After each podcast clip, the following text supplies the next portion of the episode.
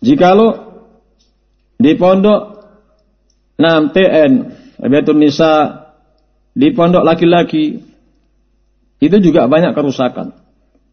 Kalau dihitung kerusakan banyak sekali. Kita katakan,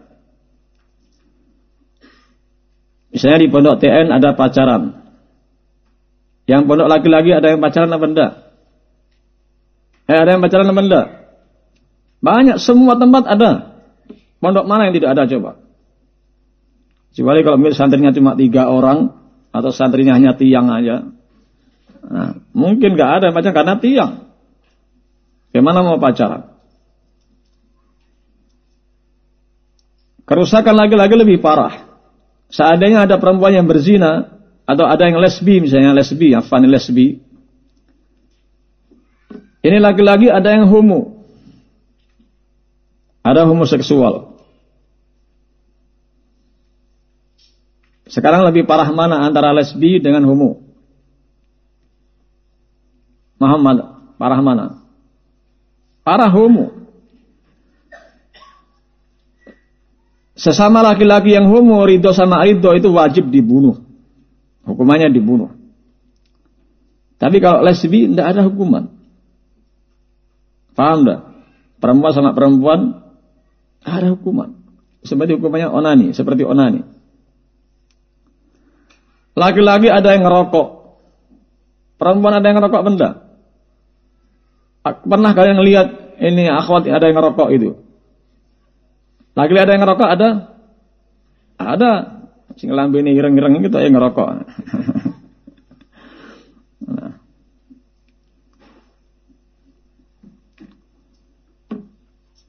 Yang laki-laki bahkan ada yang terkena narkoba.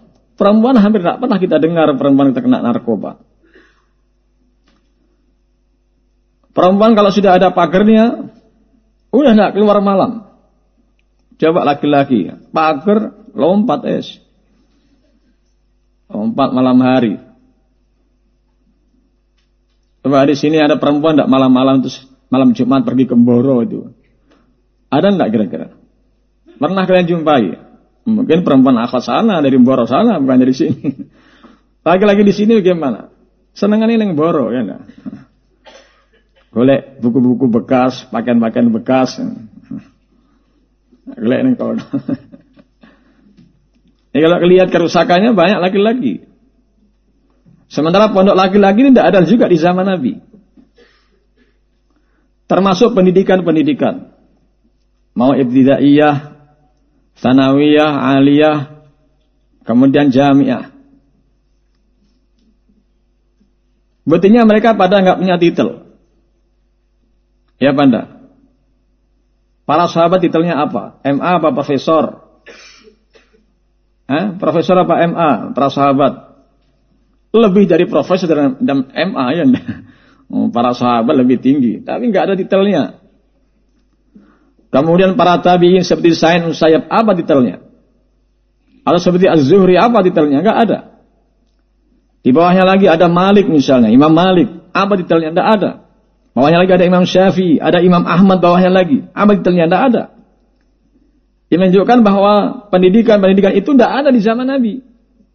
Tidak ada di zaman para sahabat, tidak ada di zaman para tabi'in. Atba' tabi'in aja belum ada pendidikan setingkat MTK, kemudian MI, MTS, kemudian Madrasah Aliyah, MA, Jamiah, tidak ada. Ini luar biasa.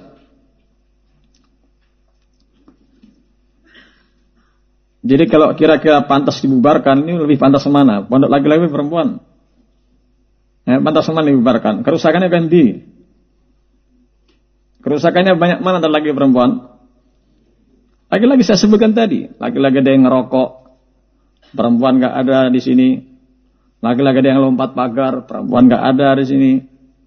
Laki-laki malam-malam nonton warnet, ya, perempuan Nah, ada juga laki-laki malam Jumat pergi ke Boro, ada yang kecelakaan, ya enggak?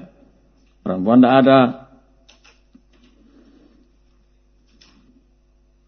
Mereka mengatakan bahwa pondok Magetan tidak ada yang menghasilkan perempuan-perempuan yang bisa ngajar. Ini omong kosong ya anda. Antum lihat yang dinikahi sama Abu Saif Jombang itu dulu di sini. Apa Quran di sini. Yang dinikahi sama Muhammad Kediri yang di Nganjuk sekarang juga. Itu dulu juga apa Qurannya di sini.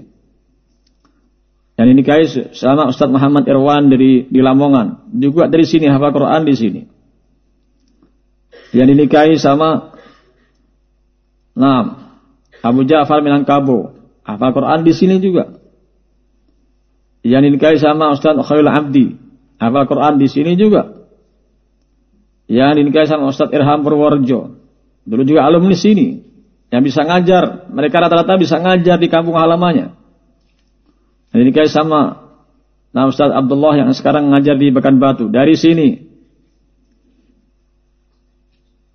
Demikianlah Ustaz Abbas. Yang di Madiun. Alumni sini. Ustaz Fuad yang di Ngawi, dulu juga dari sini. Nah, hafal Quran di sini. Banyak, nggak dihitung udah. Kok nggak ada kebaikannya ini menutup mata namanya. Menutup mata.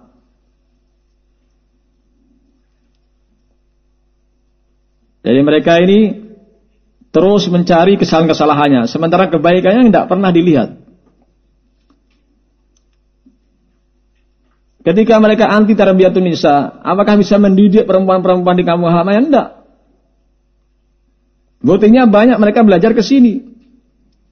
Yang dari Jogja ada yang ke sini, yang dari Semarang ada yang di sini, ada yang dari Sumatera yang di sini, ada yang dari Masya Allah. Nah, semua tempat ada yang belajar di sini. Mereka tidak mendidik di kampung halamannya masing-masing.